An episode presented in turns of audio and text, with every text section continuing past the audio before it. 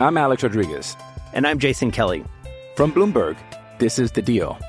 Each week, you'll hear us in conversation with business icons. This show will explore deal making across sports, media, and entertainment. That is a harsh lesson in business. Sports is not And, uh, as simple you know, I- as bringing a bunch of big names together. I didn't want to do another stomp you out speech. It opened up so many more doors. The show is called The Deal. Listen to The Deal.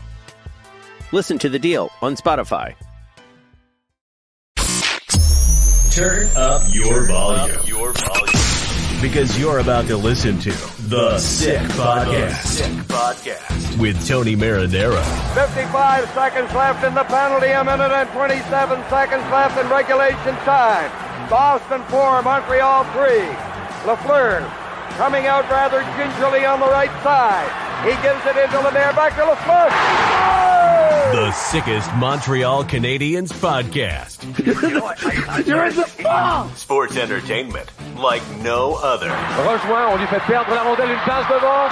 Et c'est Canadien qui complète le dégagement et ce sera la victoire des Canadiens. Coupe Stanley pour les Canadiens, leur 23e de l'histoire. You found the dogs!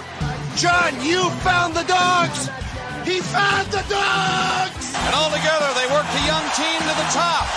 And now, a 24th Stanley Cup banner will hang from the rafters of the famous Forum in Montreal. The Canadians win the Stanley Cup! Brought to you by Energy Transportation Group. Driven to be different. La TV. It's gonna be sick. That's right. I, the Hebrew Hammer, Matt Ohayon, am back. Uh, I took a couple weeks off for uh, some bachelor parties, some family engagements, but I am back. Don't worry about it. I am here uh, to bring you your Tuesday version of the Sick podcast. Tony needed the night off, uh, so he's done me enough favors. So I very much obliged this morning, even though he texted me last night. All right. Uh, the Sick Podcast is brought to you by Energy Transportation Group, who has recently been named by Deloitte and CIBC as one of Canada's best managed companies, the country's leading business award recognizing innovative and world class companies. The best managed Canadian companies designation fuels Energy's purpose of creating progress for our customers, our employees, and our communities. Join a winning team and check out Energy's career page for available opportunities. Also brought to you by La Bite à TV, brewed in Quebec and a winner of a dozen international awards.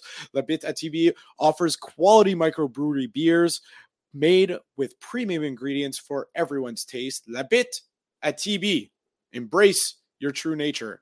And of course, by XL Moto, uh, they are the premier motorcycle and scooter dealership in Montreal for over 20 years. Our dealership carries seven different motorcycle and scooter brands. We are number one Aprilia and Piaggio ambassadors uh, for the last five years. XL Moto, your ultimate destination and best customer service experience. All right, let's get to it. Uh, you know, we got an NHL game going on right now. It's not much of a game as the Vegas Golden Knights are up four nothing in the second intermission on the Dallas Stars. Uh, you know, the Dallas Stars fans, if you haven't seen, they were throwing things on the ice uh, before the end of the second period. So the refs decided to call the period early with about 20 or so seconds. So not much to talk about there, uh, but we will get to the rest of the NHL playoffs after we talk Habs with our Habs roundtable guest. First, I will introduce him. He is from Dans les coulisses and BPM Sport. His name is Charles Alexis Brisebois. Charles, how are we doing? Hi, I'm doing great. How are you? I'm doing good. I'm doing good. I'm well rested. I got a lot of sleep over the past three weeks. You know, he's uh, Tony's been cutting into my uh, sleep time every Friday night. You know, working this podcast Friday night, so I'm, I'm feeling good. I'm feeling good, and uh, we will introduce our next guest now. He is from Habs Eyes on the Prize. His name shares a pretty good first name with me, Matt Drake. Matt, how are we doing? I'm doing terrific. It's it's always it's a good day to be a Matt. You know, it's always a good day to be a Matt. It's it's always a good day. Exactly, exactly. Um, just full disclosure before we jump into it. Okay, I love scaring the crap out of Sammy and Yellow every episode. Um, so just for just gonna pull back the curtain here a little bit. This backdrop behind me, um, I put it up. I'm not a very good handyman. Um, it's being hung by duct tape. Now, every so often, and this thing weighs a ton. Like you would you wouldn't believe how heavy this thing is. Um, every so often, when I get home from the work or being out on the town at night, this backdrop I find folded over over my desk, crushing my laptop and whatever else is on my desk. So there is a very very small chance that this thing will crash on me during the show, which would make for a great clip and for good laughs. Um, and a stressful situation for me. Who doesn't like laughing at a, at a stressed out me? Um, I know Sammy and Yellow do, so no worries there. Uh, all right, now that that's out of the way, let's uh, let's start off with the Habs because, uh, frankly, these uh, NHL conference finals have just been uh, very uninteresting for the most part uh, in terms of uh, results because both of them are well one of them is about to be three nothing and the other one is three nothing. So uh, obviously it's draft season so we're going to start there as uh, we usually do. So i've been seeing a lot on Twitter, uh, and I know Twitter doesn't really reflect the real world, but you know, I've I've been seeing a lot on Twitter people like kind of freaking out about what the Habs are going to do with the fifth uh, overall pick. A lot of people are saying they're going to take the they're going to take Dalibor Dvorsky or David Reinbacher, who's supposed to be the best defenseman in the draft, um, but the problem with being the best defenseman in the draft, drafting the best defenseman in the draft, I should say, is that this is supposedly the most offensively talented draft at the top end of it in the past, God knows how many years. So, would you, given the, I'm going to tell you, they're going to take one of Dvorsky or Reinbacher. Would you, do you think that they're better off trading the pick? We'll start with Matt. I'm Alex Rodriguez. And I'm Jason Kelly. From Bloomberg. This is The Deal. Each week, you'll hear us in conversation with business icons. This show will explore deal making across sports, media, and entertainment. That is a harsh lesson in business. Sports is and, not uh, as simple you know, as bringing a bunch of big names together. I didn't want to do another stomp you out speech. It opened so, up so many more doors. The show is called The, the deal. deal. Listen to the deal. Listen to the deal on Spotify.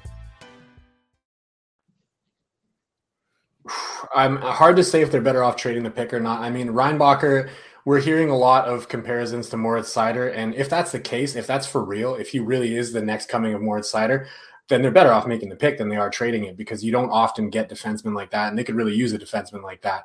Uh, Dvorsky, I'm I'm just not sold. I think if they were going to go in that route with the fifth overall pick, I would trade down and uh, and hope that he comes to you a little bit later in the draft. He's maybe able to stack some extra capital and still get the player that you're looking for uh, it doesn't make a whole lot of sense to me. Uh, if they're doing Reinbacher, they better be sure that he's the second coming of Moritz Seider because if he's not and you use the fifth overall pick on him, you're going to miss out on a bunch of other players. Maybe Will Smith, maybe Zach Benson, maybe Matvey Michkov, maybe Leo Carlsson. We don't know who's going to be available at five, but we know there's going to be a lot of really offensively talented guys at number five. I think – unless they're 100% sure, and they better be 100% sure that he's the next coming Moritz Seider, I wouldn't go in that direction. As for Dvorsky, I really think that they could just trade down and get him because it sounds, from what you're hearing on Twitter and from all of the insiders, so to speak, it, it doesn't sound like there's any other teams that are that interested in him other than Montreal. If you're if you're listening to the rumors, so I mean, again, if it's him, I'd trade down. If it's Reinbacher, then I would just be I would just pray to the hockey gods that they're 100% sure about him.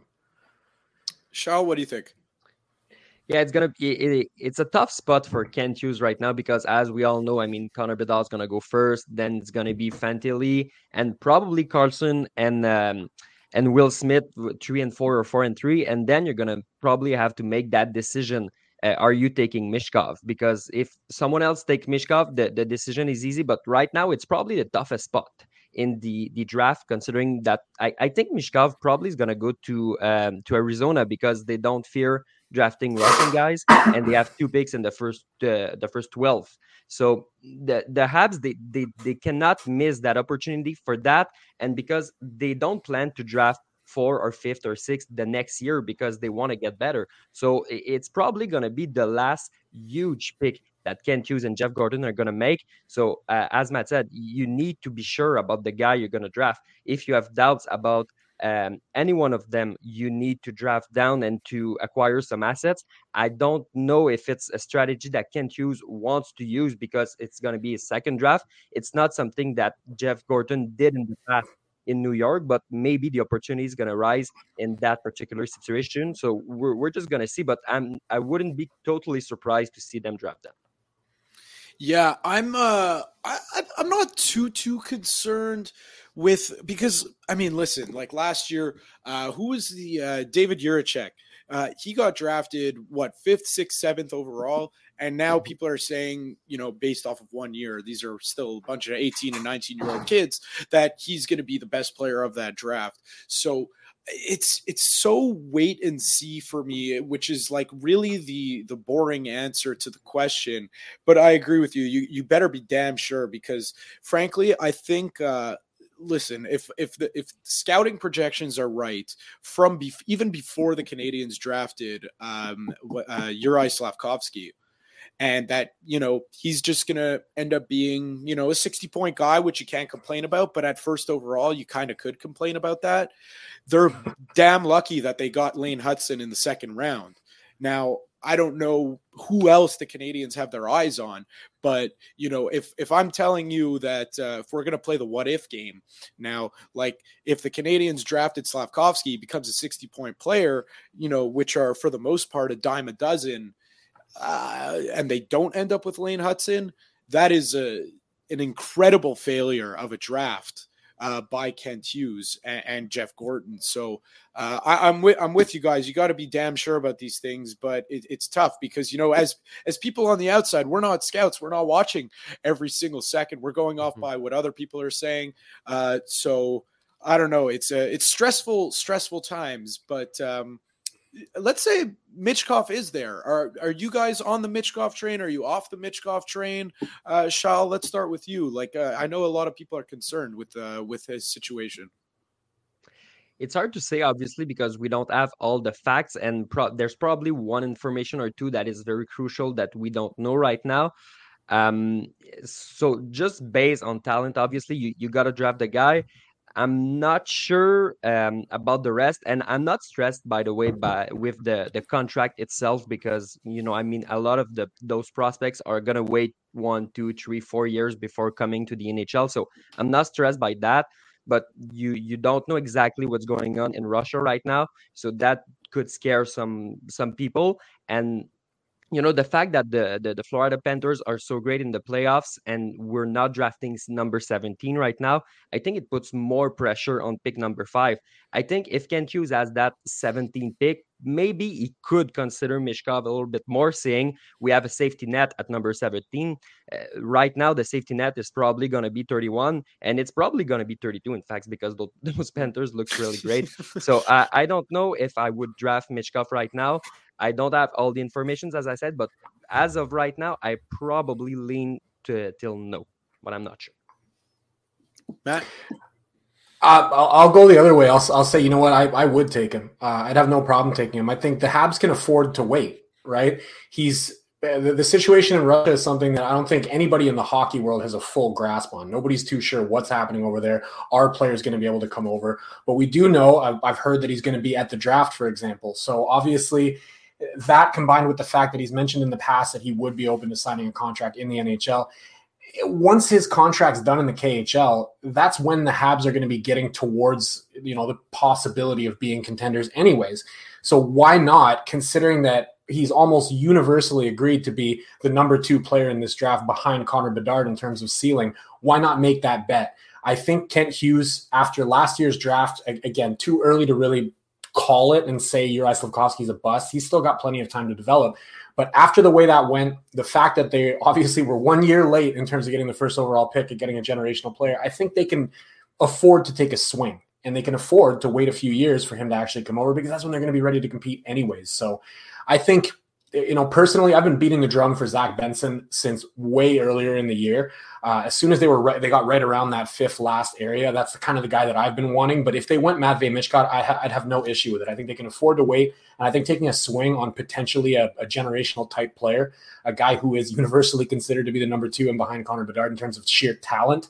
I, I don't have a problem with that, and I'd, I'd, be happy to sit back and wait a couple of years uh, for him to come over. And then you get another Kirill Kaprizov situation in Montreal this time where yeah, the guy drops further than he should have in the draft, and then once he comes over, you got a guy who's probably over a point per game as long as he develops well.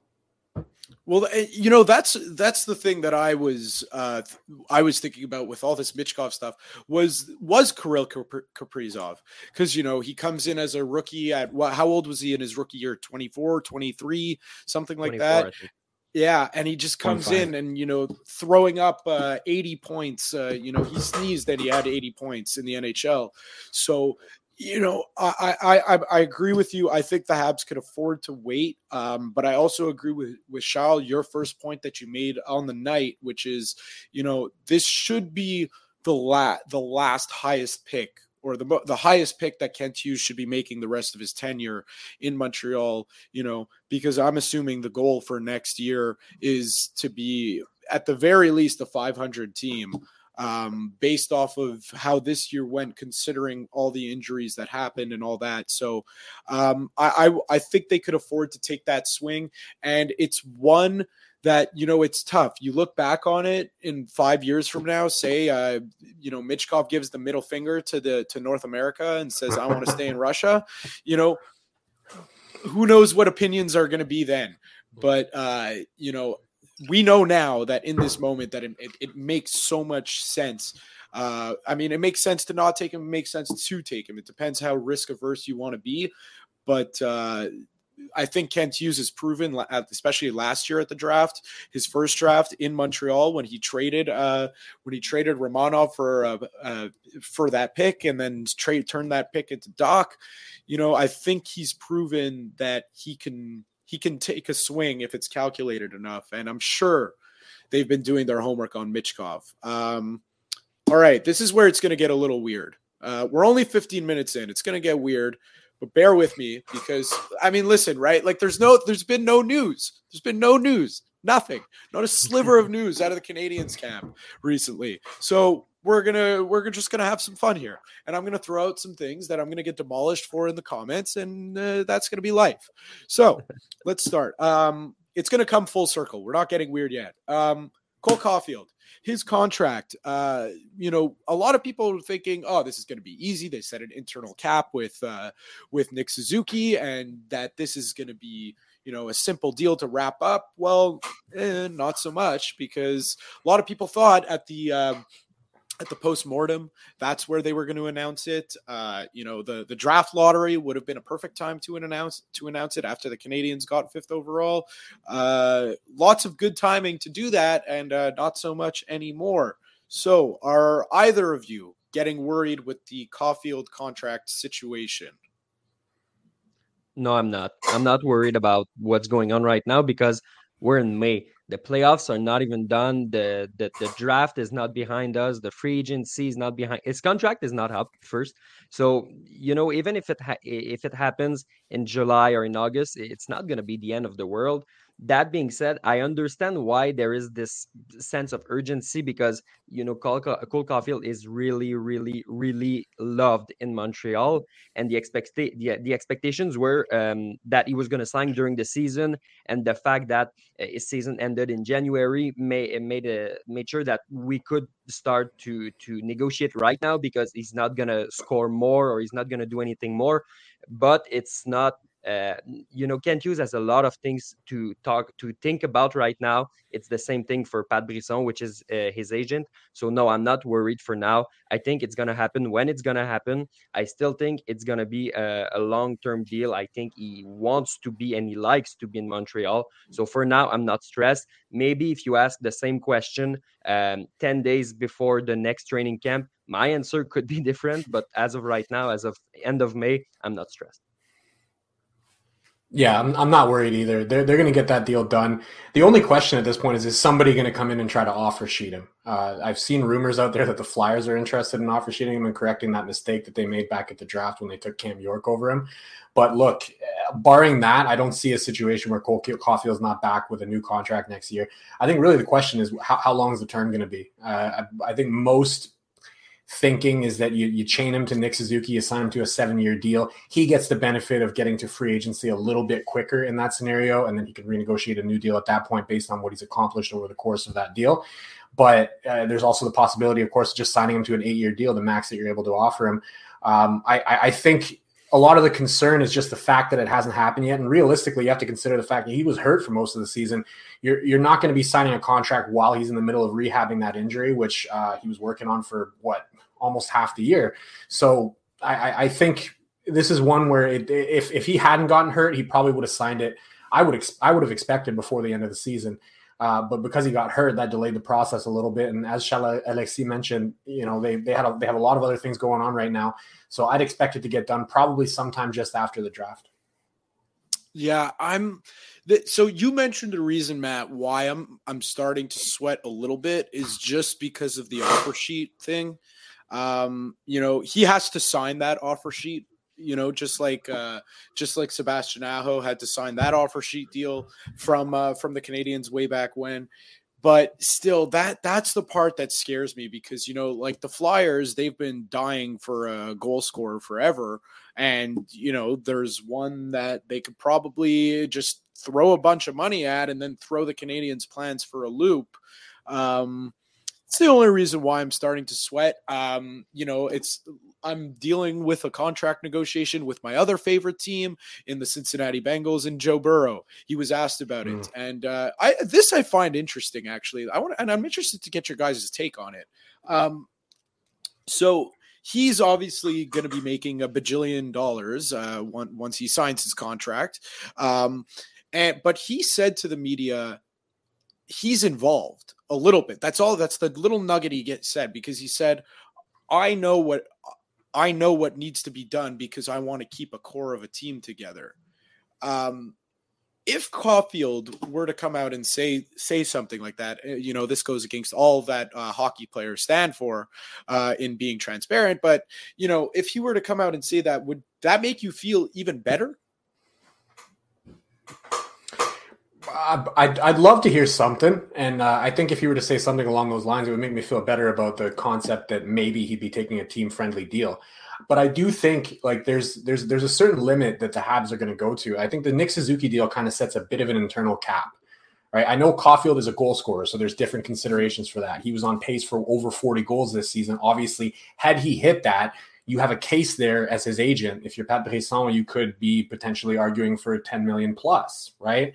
But with that Nick Suzuki deal, it's it's tough in a negotiation to sit there and say, "Well, I want 10 million." We know what Nick Suzuki is getting. He's getting under 8. It's hard for you to go that much further over Nick Suzuki just on the fact that you were projected to go over 40 goals. So I think the dollars and cents aren't much of a concern. But if he came out and said something like that, then I'd probably be sitting at home being like, yeah, he's going to take a team friendly. he's going to come in at six milli and we're going to have a 40 goal scorer for six mil that that's not going to happen, I don't think. But if he said something like that, yeah, now that you mention it, I'd probably be at home, you know, prematurely celebrating the fact that he was going to sign a team friendly. Probably that everybody would have that, that same reaction. That being said, I think we need to to think about the fact that when you are in a negotiation, everything you say publicly is is as some yeah. goal, right? So you know Ken mm-hmm. Hughes doesn't want to say anything. Marc Bergevin was the same type, and Pat Brisson is an experienced agent. So uh, I think that if Cole Caufield says something, it would be calculated. That being said, it could still be a, a good news for for the Canadians because everybody is kind of worried right now. I, as I said, I don't know why because it's still early, but it's still. And you know, Matt, I wanted to add about the uh, the offer sheet. The thing you have to consider about the Flyers is the fact that Daniel Briere is a brand new GM, and I don't know if he would do such thing uh, when he's brand That's new. I mean, if it if you think about uh, uh, an old GM uh, like a David Poile, I know he's going to retire, but a guy like him, maybe you could have the, the, the, standard to to do something like that. But Briere was uh, arrived in March, and he was confirmed a few days, a few weeks ago. So I'm not sure the Flyers would completely do that. But you know what? It's Philadelphia. Maybe it's going to happen. So we we never know. Well, that's it. It's Philadelphia. So, all right, let's. Uh, we we brought up the offer sheet by Philadelphia. Okay, let's let's start to get weird. First two things I were the first of the first two things I asked you guys were: um, Are the Canadians better off trading the pick? And about Cole Caufield's contract situation things go sour behind closed doors. Nobody knows because then his value would obviously tank. He doesn't want to sign in Montreal anymore. Um, are you trading the fifth overall pick and Cole Caufield for second overall in the NHL draft, landing yourself Adam Fantilli. Let's start with Charles Alexis. I know that's a lot to process, so that's why I'm going to continue talking for like five more seconds for you to be able to formulate an answer in your head. Yeah, that's a that's a hard one. You know, if you would have said number one, it would have been clear that yes, I would have done it. Uh, number two, I, I don't know how, how good Fantilli is to be. Uh, I know Caufield will probably be uh, happy to be with his buddy Trevor Zegras. That being said, he, he looks happy right now in in Montreal too with with Nick Suzuki. So it's it's a, it's a hard call. Um, I I'm not sure I would do it because um, I know Fantilli is going to be a hell of a player, but Cole Caufield is a really good goal scorer, and number five is going to be a really good player. So I'm not sure that the difference between number five and number two is worth Cole Caufield. I think the difference between five and one is worth Cole Caufield, but I'm not sure with two it's worth it. Uh, you have two young players, and I know that uh, Caufield is not going to be paid as a young player because he, his contract is up, but he, he's he's still very very young. He's going to be with the Habs for a long time. He looks happy in town. Uh, he is very essential to that uh, locker room too. And you know, remember when he got injured? The first thing that the guy said is, is not we're gonna have to to to compensate on the ice. They said we're gonna have to compensate on the fact that he's always happy and he's bringing something in the, in this locker room. So if you trade Cole Caufield and uh, Adam Fantilli is not having a, a, great first season or whatever, the people are really really gonna yeah. be unhappy about it. So I, I don't think I'm doing it. You're getting, uh, yeah, you're, you're getting cop cars flipped and set on fire in Montreal yeah, if you do that, and uh, and it doesn't work out. um, yep. Yeah, if it was if it was uh, Bedard uh, every day and twice on Sundays, I make the deal, right? Mm. As far as Fantilli is concerned, look, it, it goes super hypothetical with it. If Caufield like came out publicly and said, "I'm not signing in Montreal, it's not happening," bring on the offer sheets or something, and he tried to make it super public, which I don't see that happening. He seems very happy in Montreal. I agree with Charles Alexis on that front. Um, if that happened, then maybe I'd make the deal just to you know get some value out of him, considering that you know he's going to be on his way out anyways. Um, but I think as it stands, you know, with his contract up in the air, and as far as we know, the negotiations are ongoing. I wouldn't make the deal. Um, I, I, think Fantilli is going to be a great player, uh, but as Charles Alexis mentioned, with number five and then Cole Caufield as well, the chemistry that Cole Caufield has with Nick Suzuki, I think that that as a package, five and Cole Caufield is worth considerably more uh, than going after Adam Fantilli, as, as good as I think he's going to be. Yeah, that's just the thing. You know, again, like I said, I was going to get uh, destroyed in the comments. That's exactly what's happening, which is fantastic. You know, we love that engagement. That's the good stuff. Keep commenting on, uh, you know, how crazy I am. But no, but the see, I, I'm with you guys. I don't think I would have the guts to do it either. But like, I would kind of understand it if it did happen. It's a, you want to talk about massive risk. Yeah, you better be damn sure about Adam Fantilli because uh, they're pretty sh- they're pretty damn sure about Cole Caufield is going to be a 40 to 50 goal scorer uh, in his uh, over the course of his career. You know, you know, barring he stays healthy. So um, yeah, let's just uh, let's just move on from that one. Uh, I thought it was just like, uh, oh, let's uh, throw that out there, you know, because uh, there's no news, so maybe no news means he requested a trade. Um, all right, no. Uh, so b- before we move on to the rest of the NHL playoffs, I just want I, I want to ask you guys again, draft season, and you know, it's prospect season. You know, we're talking, we've been talking a lot on this podcast, or Tony has, to to scouts and asking them his opinion on the on the prospects that are already in the system.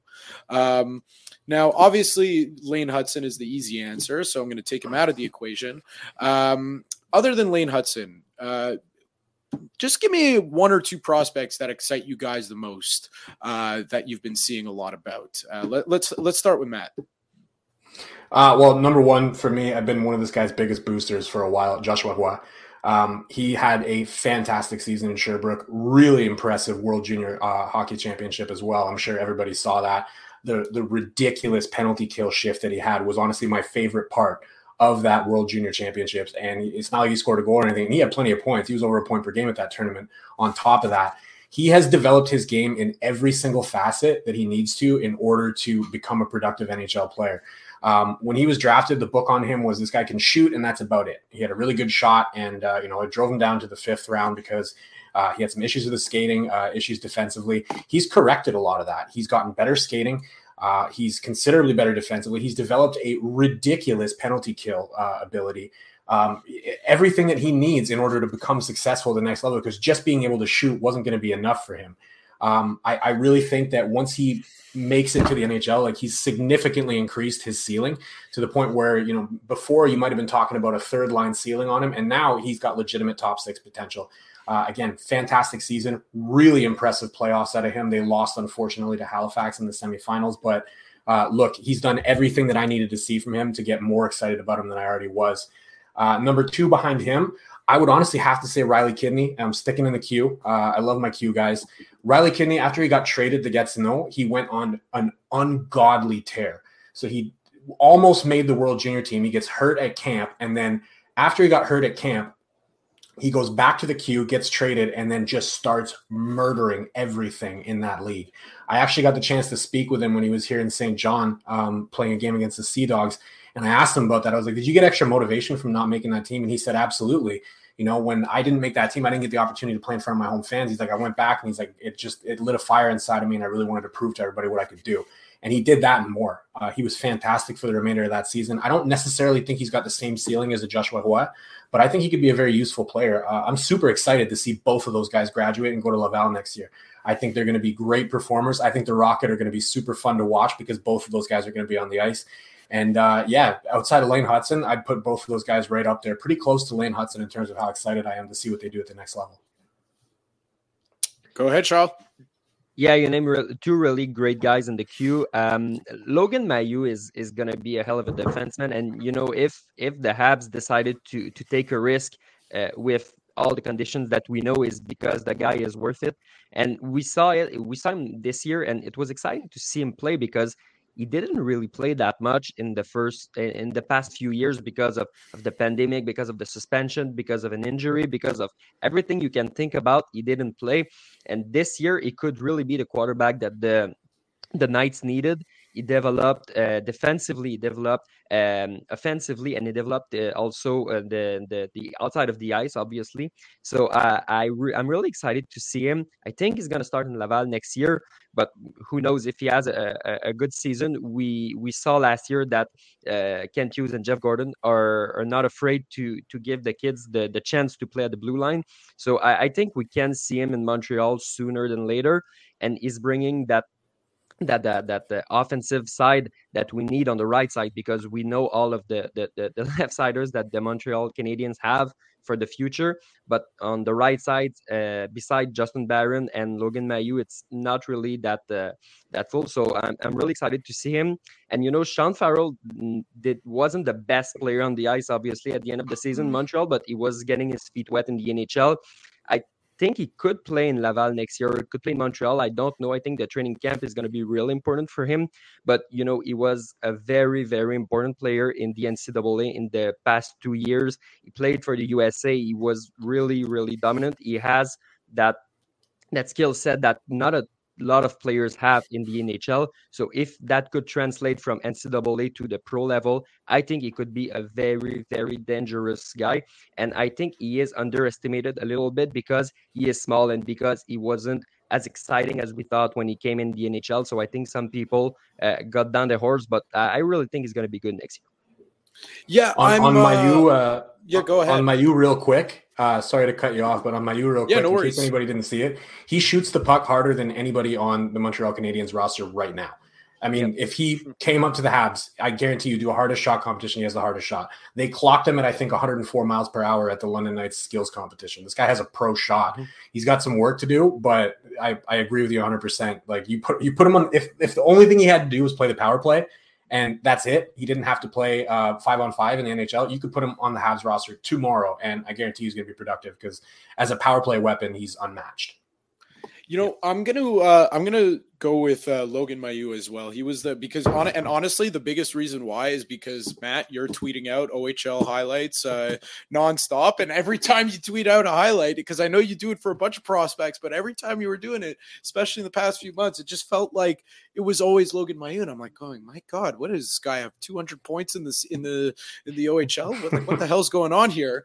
And it's just he just seems like he's going to be you know a really really solid defenseman. And you know like we were we like uh like you guys brought up like that right side is not very uh it's not exactly a shining spot. Reinbacher he's a right-handed shot defenseman so that's an option at 5 if the Canadiens wanted to take that. But what they have in the system right now in Justin Barron and uh, Logan Mailloux looks really really good. Uh very interested to see what Logan Mailloux could do. Uh one name probably not high on a lot of people's lists, uh, but I'm just literally going based off of the one AHL playoff game I went to this year, um, which the uh, Rockets scored zero goals in. But uh, he looked pretty good in that game for a team that didn't score any goals, which was Emil Heineman.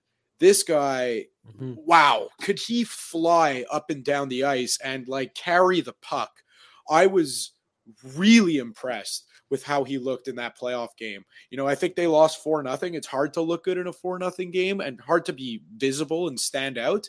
And he managed to do that. And I was just you know, I was really taken aback with how how this guy could fly up and down the ice, but with not just not just pure raw speed like controlled with the puck he can move. And it's just he was all over the place in all the best ways possible. So uh definitely one guy who I am very, very interested to see come training camp. Um, all right, let's uh, let's we we made it 35 minutes for a team that has not had news in uh, God knows how long. More than 50% of the podcast was spent on them. I'm going to give myself and, and we didn't even get any of the ridiculous trade propositions for Pierre-Luc uh, Dubois. Yeah, we didn't. We didn't. Uh, we'll we'll save that for another time. We'll save that for another time, uh, where we trade the fifth overall pick and Cole Caufield for Pierre Luc Dubois. um, no, but uh, so let, us talk a little bit about the news uh, of what happened. Well, I'll, I'll, ask you guys. Do you guys want to start? I have two things on the docket. Do you want to start with Florida or do you want to start with Toronto? Let's talk about Toronto. yeah, let's talk about Toronto. I'm always good to dump on Toronto. Um, all right. So Dubas obviously fired last week. Uh, I've been thinking a lot about it, been flip flopping a lot about it. I- am just gonna ask you guys straight up: like, is is what happened to the Leafs Dubas's fault? Uh, whoever whoever wants to just jump in first. I mean, he he signed all the deals and then uh, obviously he had the assumption that the cap was going to go up. Cap didn't go up, and he stood pat. He stuck with his guys, and they couldn't win more than a round. Hmm. Say what you will about Marc Bergevin, right? I was not his biggest fan when he was in Montreal, even with the success that he had, right? But he did have some playoff success, and he did that without superstars. He did that mostly without signing gigantic deals for his stars. Um, he did sign a few. Uh, he signed one and then traded the guy away right before his uh, no trade clause kicked in. So, uh, not to make a, a, comparison between the two, but yeah, I, I, think it is his fault. As much as you know, the Habs' lack of being able to get over the hump and really actually win a cup was Bergevin's fault because he didn't do enough to give the Habs scoring in front of Carey Price. He was sitting there relying on Carey Price to carry them as far as he possibly could until he until he broke right? Mm. It's the same thing for Dubas. He signed these big deals, expected the cap to go up, didn't adjust after the fact, didn't uh, refuse to trade any of his major uh, contracts that he signed, and as a result, they didn't have a team that was capable of doing more than one round. So I, I think it is his fault. But I will say this in his defense, you know, Brendan Shanahan, I'm, I'm not sure why he's the guy who gets to pull the trigger on that move. I feel like he should have been, you know, if, if Dubas is out the door, you're out the door too, because you were there even longer than him. So what, what did you do really to uh, to help change anything that was going to happen to the Leafs there.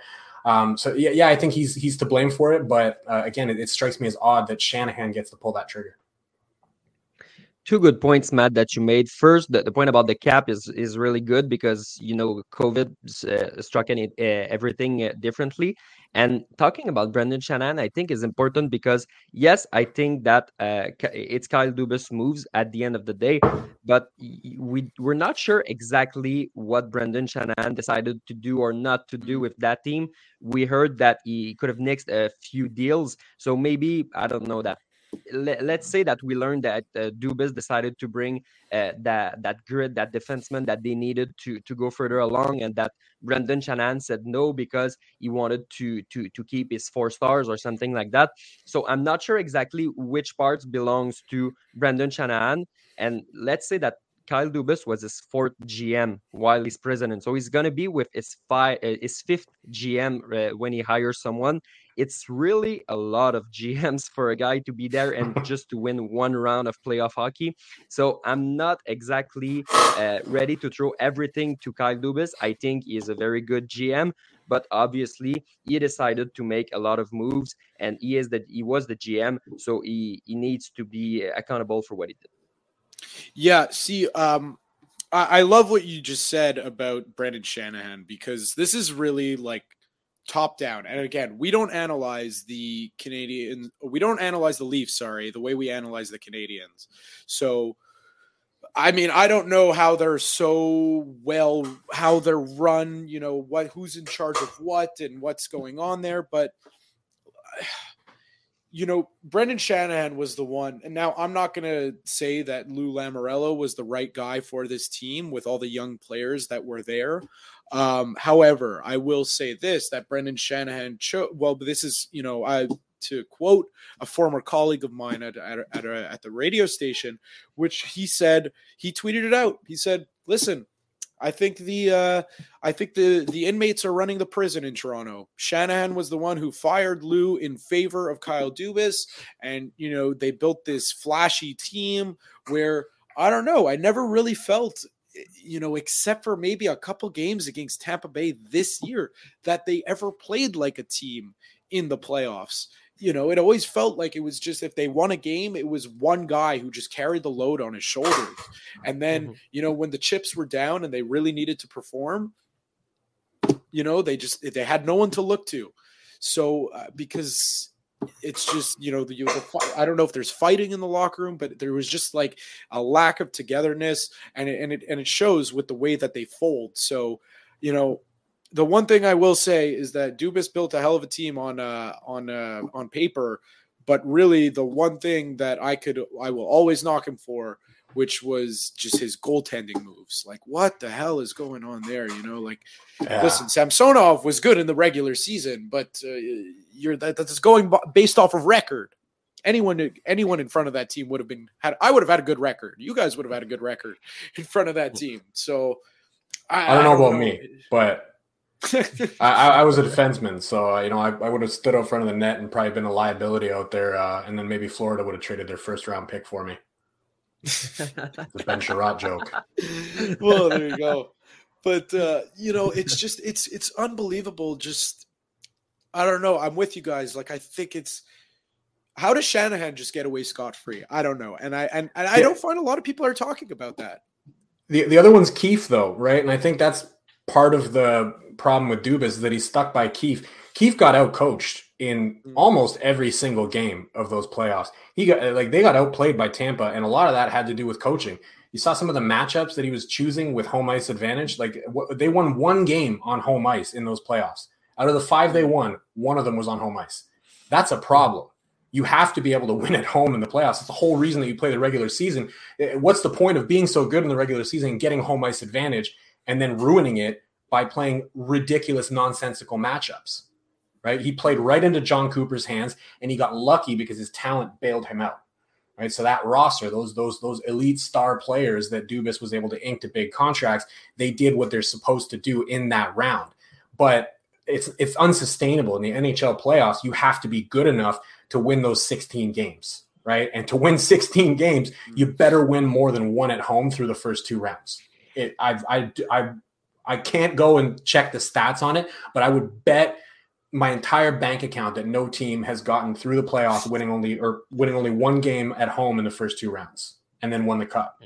He got out coached, and that that also goes on Dubas's record because he's the guy who chose the coach. That was his guy. He stuck with him after uh, after he lost to Montreal in the first round and then lost to Tampa in the first round. Stuck with him. So I mean, it's kind of I, I, hate to keep going back to the Habs uh, as a comparison, but it's kind of the same thing with Bergevin, where he kept like he he got his coaches, and then when when his coach didn't work out, he got another coach, and then at, at some point, it's like, well, you've been hiring all these coaches and nothing's changing. We still have the same problem, right? Mm-hmm. And I think that that also goes back to Dubas. But again, still, it it blows my mind that Shanahan is somehow just completely safe in all of this because who put Dubas in his chair?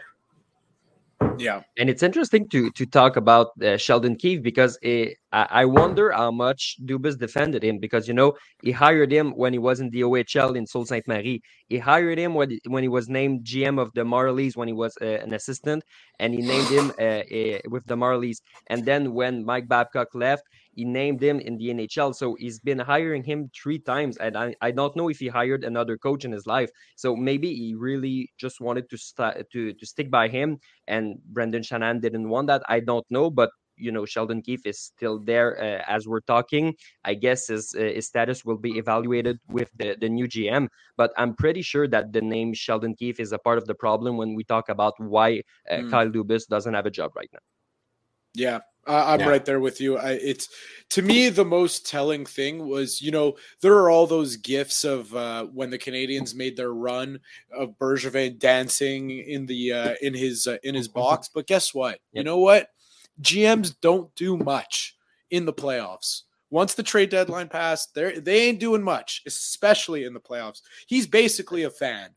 So I could I could understand and agree, Kyle Dubas, you know, celebrate your win after beating Tampa Bay in the first round. Good for you.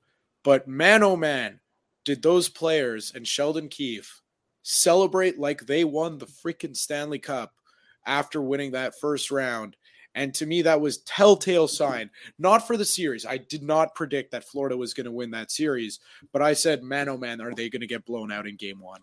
They're going to get demolished because you cannot celebrate like that after, you know, every year eight teams make it out of the first or eight teams make it out of the, the first round per conference. Uh, or what are you doing here? You know or or total eight teams total. Like what are, what what are we doing? You know you look like a bunch of idiots and you know oh the city is buzzing we're we're ready. And it's kind of like everyone kind of assumed that you know betting wise, you know, fans saying, "Oh, this is the year that Toronto's going to do it, and if they do it, they can go on a run." Well, that it kind of felt like the team kind of assumed that as well. It's like, "Oh, we made it out of the first round. Now we're going to go on a run. It's automatic." Well, you got to work pretty damn hard to win another round in the playoffs, let alone win the Stanley Cup. So, uh, I don't know when it, when it happened. It, it, didn't shock me that Florida that Florida beat them in. Well, it shocked me that they beat them in five, but you know it didn't shock. it didn't shock me that Florida won, but I didn't predict it. Um, all right, let's move on to Florida. Those Florida Panthers. Uh, okay, let's just uh, let's talk two things. Uh, one, okay, so they're up three nothing. If there was a team that could come back uh, from a three nothing, uh, three nothing deficit, it would be these Carolina Hurricanes. I feel like, um, if you had to pick one of the two of of Dallas, well, because Dallas just lost uh, four nothing for those of you who are watching along, um, or if it was Carolina, I feel like it would be Carolina. That uh, if I had, if you put a gun to my head, um, the reason why I say that is because are the Florida Panthers? I, I don't know. I didn't see an injury update today, but all all I know is that he left yesterday's game in the first period, didn't come back are the Panthers in trouble without uh, Sasha Barkov? I don't think they're in trouble uh, without Barkov. I, I think he's still gonna play because he was uh, there. There was a case that he could play uh, tomorrow, and it's the playoff, so I think he's gonna play. But if you tell me that uh, Matthew Tkachuk is not gonna play or Sergei Bobrovsky is not gonna play, I have a different answer. But Barkov, I mean, he's a really good player. Don't get me wrong, but uh, I think the the the way they're built right now, they're really playing as a team. So I think you could subtract an element from it, and they still could uh, keep winning games. Aside, of course, as I said, Tkachuk and Bobrovsky, because they right now they are the heart of uh, of that team. Go on, Matt. I I, I, think it's a problem that they don't have Barkov. Um, he he does so many things out there on uh, on the ice for them. He's really good defensively, but you know a three nothing lead is is tough to overcome. You know maybe if the Hurricanes were 100 percent healthy, like if they had Max Pacioretty, um, uh, I think their attack might be become overwhelming at, at some point. They might be able to go four straight.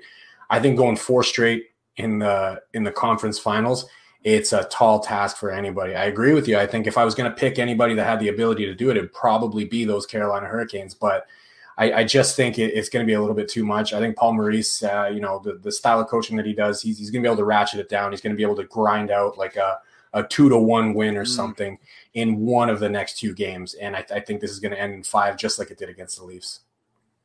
So last said, thing, you know, I think usually the, the the Carolina the Carolina Hurricanes they, they could overcome that that kind of um, adversity. But right now, have you seen the nonverbal of those guys? They look demolished because mm. they, they just don't have yeah. a solution. So maybe you, you you say that sentence ten days ago would say yes, the, uh, the the Hurricanes they could do everything. Right now, they look very very weak mentally because they have absolutely no solution. So that's hard on a team too. When you you know that everything that you're gonna try is not gonna work, you don't have the the, the same attitude, and even if you really want, you're not as good. Yeah. Uh, so that's a that's a good point. Uh, it's funny because I had that exact same thought about Dallas tonight when I was watching them, because it's mm-hmm. like they gave up two, and then they came out flying, and you know then they give up a third. That was a very weak goal. They take Oettinger out of net, and then they really start to turn it on. They hit like two posts after Oettinger came out, and then I'm kind of thinking to myself, man, if Dallas gets one by uh, it's they're going to win this game. Obviously, they didn't. Um, but then they just started taking penalty after penalty after penalty in this game, and I'm like, man, you you you're you're basically already down three nothing in the series. Like, what are we doing here? You guys look like very fragile. Like, it wouldn't shock me if uh, you know Rod Brind'Amour's a really really good coach. I think he's great. I I think like he could squeak out one maybe two wins Whereas Dallas, like after this game, I'm like, wow, you guys are dead in the water. It would not shock me if Vegas came out and smacked you guys six nothing um, in the in in game four and swept you and salut a visit, go go golfing for the summer. Um, you, you got to be like wildly undisciplined to take that many penalties in a row in the playoffs, especially these playoffs where you've seen people getting oh away God. with some ridiculous things and you take that many penalties, like not you're you're clearly just not even being close to careful if you're just doing these things right in front of the ref. You're getting called. Like these playoffs have been pretty. I, would say whistles for the, for a lot of games have been you know kind of in the pocket. If, if, you're taking those kinds of penalties, it's like, well, what does that say about your discipline? It's like if you're if you're down in the series, you really got to ratchet that down. Make sure we're staying out of the box. We're going to do what we can to try and grind one out here. Well, let's uh so that's a great segue. Uh miss penalties, uh none more so than uh last night. Everyone freaking out about what happened with Sam Bennett on Shane Gostisbehere. Um wow. Uh I couldn't believe that that wasn't a penalty. Nobody could believe that was a penalty. Uh it was just I don't know. Uh, you know, I don't like the idea of more video review, but uh, this is where we're going to end off. Um, should more be reviewable? Is it's just I mean, that's where we are because every year we have this conversation. I know the I know the cons. We don't want to make the games longer than they already are, but there there are parameters you could set to make reviews. Uh, you know, if you can't find something in three minutes, it's over. The review's done. Stop reviewing the play. Play on if you can't overturn it in three minutes. You know, are are we at that stage now with these egregious calls? My only issue there is my, my only issue there is what do we mean? Do we mean reviews by player safety or do we mean by the rest? Because if we're letting the rest review them, they can't even get goaltender interference correct. We have no idea right now. If you if I show you two different plays of goaltender interference and I said which one's a goal and which one's not a goal, you're going to pick wrong 50% of the time because it's a coin flip. So if we let those same refs start reviewing penalties, you know, how often are they actually going to correct themselves? We've seen it a few times this year, actually. I've written articles on Eyes on the Prize about it when I see it happen, where the refs actually come together and then they correct a, a, a bad call that they made. But you see it very rarely. So I, I mm-hmm. wonder if giving these refs, given that they already can't get goaltender interference correct, with the help of the, the war room in Toronto, are they going to do any better with the penalties? My my gut feeling says no. I would prefer if you know the Department of Player Safety was just you know doing their job properly and assessing the right suspensions that they should, which would ultimately correct the behavior. The easiest way to get players to start you know acting the way that they should on the ice if you take sam bennett aside and say listen you're going to be suspended for x amount of games he's calculating in his head i'm losing x amount of dollars so eventually you do that over the course of time and he's going to go well uh, i don't like not making that money so I'm going to stop doing that thing that's making me not make that money. Um, I, I, just my, my, concern with giving it to the refs and letting them do more reviews in game is number one, as you mentioned, it's going to elongate the game because they take forever to actually do these things, and number two, they can't seem to actually review anything properly in the first place. That, that's what I was gonna say. I mean, you, you, if you want to to have those reviews at first, before having those reviews, you need to make the refs accountable because you have no idea what kind of game you're gonna have if you're the players and if you're the, the fans watching it and you don't want the games to be longer because that's really an issue in sports. I mean, every sports are they're, they're all trying to to to lower the games, so you you cannot have those situations. Uh, I'm in favor of adding the truth, obviously, but not uh, at the expense of having those longs game and uh, and having all of those mistakes by uh, by the refs. To to me, the biggest thing is just like I agree with you guys, and and I hate introducing new rules because of like egregious things like this because you know you think of offside how did it start matt duchene was like 15 feet offside in one one play and then all of a sudden you know they're they're introducing offside review for a freak play that barely ever happens um and now we're calculating millimeters. And you know, if they were to introduce, it, but that's that's opening Pandora's box. They decided to do that. Now that we know the technology is there and it's available, it's even what's more frustrating the delay in the game or knowing that the technology is there and they like they review a goal and they still allow it but they see on the review that there was an egregious penalty that was missed. You know what's more frustrating at that point? That's a that, that, that that's a debate for another day because we could be here uh, you know yelling at each other till yeah. we're blue in the face. But to me that's where i stand on it at this point. It's like common sense has to take over at some point and if you introduced all these reviews you got to make more things reviewable because that last night was just ridiculous what happened and how that wasn't called a penalty on that high stick on Sam Bennett. Yeah. Nuts. And yeah, look, you can make rule changes that make sense, right? And sometimes if they elongate the game a little bit, it's fine. The the only question is are you elongating the game in service of something that that's not going to end up working? Like when they like back in the day, a long time ago, when you had a minor penalty, the player used to stay in the box for the whole two minutes, no matter how many times he scored. They changed that rule because the Montreal Canadiens had a power play with Maurice Richard, Doug Harvey, uh, Bernard Geoffrion, and uh, uh, who else? Who else was on there? Uh, Jean Béliveau was on there as well. So they had some of the best players in the world on their power play, and they would score, you know, six times in a two-minute penalty. And the league said, "Well, you know what? These guys are too good. We're we're not going to allow that anymore. So once the team scores, this guy gets out of the box." And that that made a heck of a lot of sense, right? And it worked. So the question that I have is if you're going to make a rule change, sure it might make sense, but it has to also work, right? You mentioned penalties that happen right before a goal, right? Again, I go back to goaltender interference. We we don't know what goaltender interference is right now. So I I wonder are they going to know what the penalty is when they're looking at it? Or are they going to say, wow, you know what? Uh, that was incidental and they're just going to make it up? Right? We've even heard them on some of their reviews for goals where they'll come back and they'll say like their reasoning for the call doesn't make any sense with what you actually saw on the ice. They'll say um, that I've I've seen them before where they say the call on the goal call on the ice was no goal, but you can see on video the ref doing this.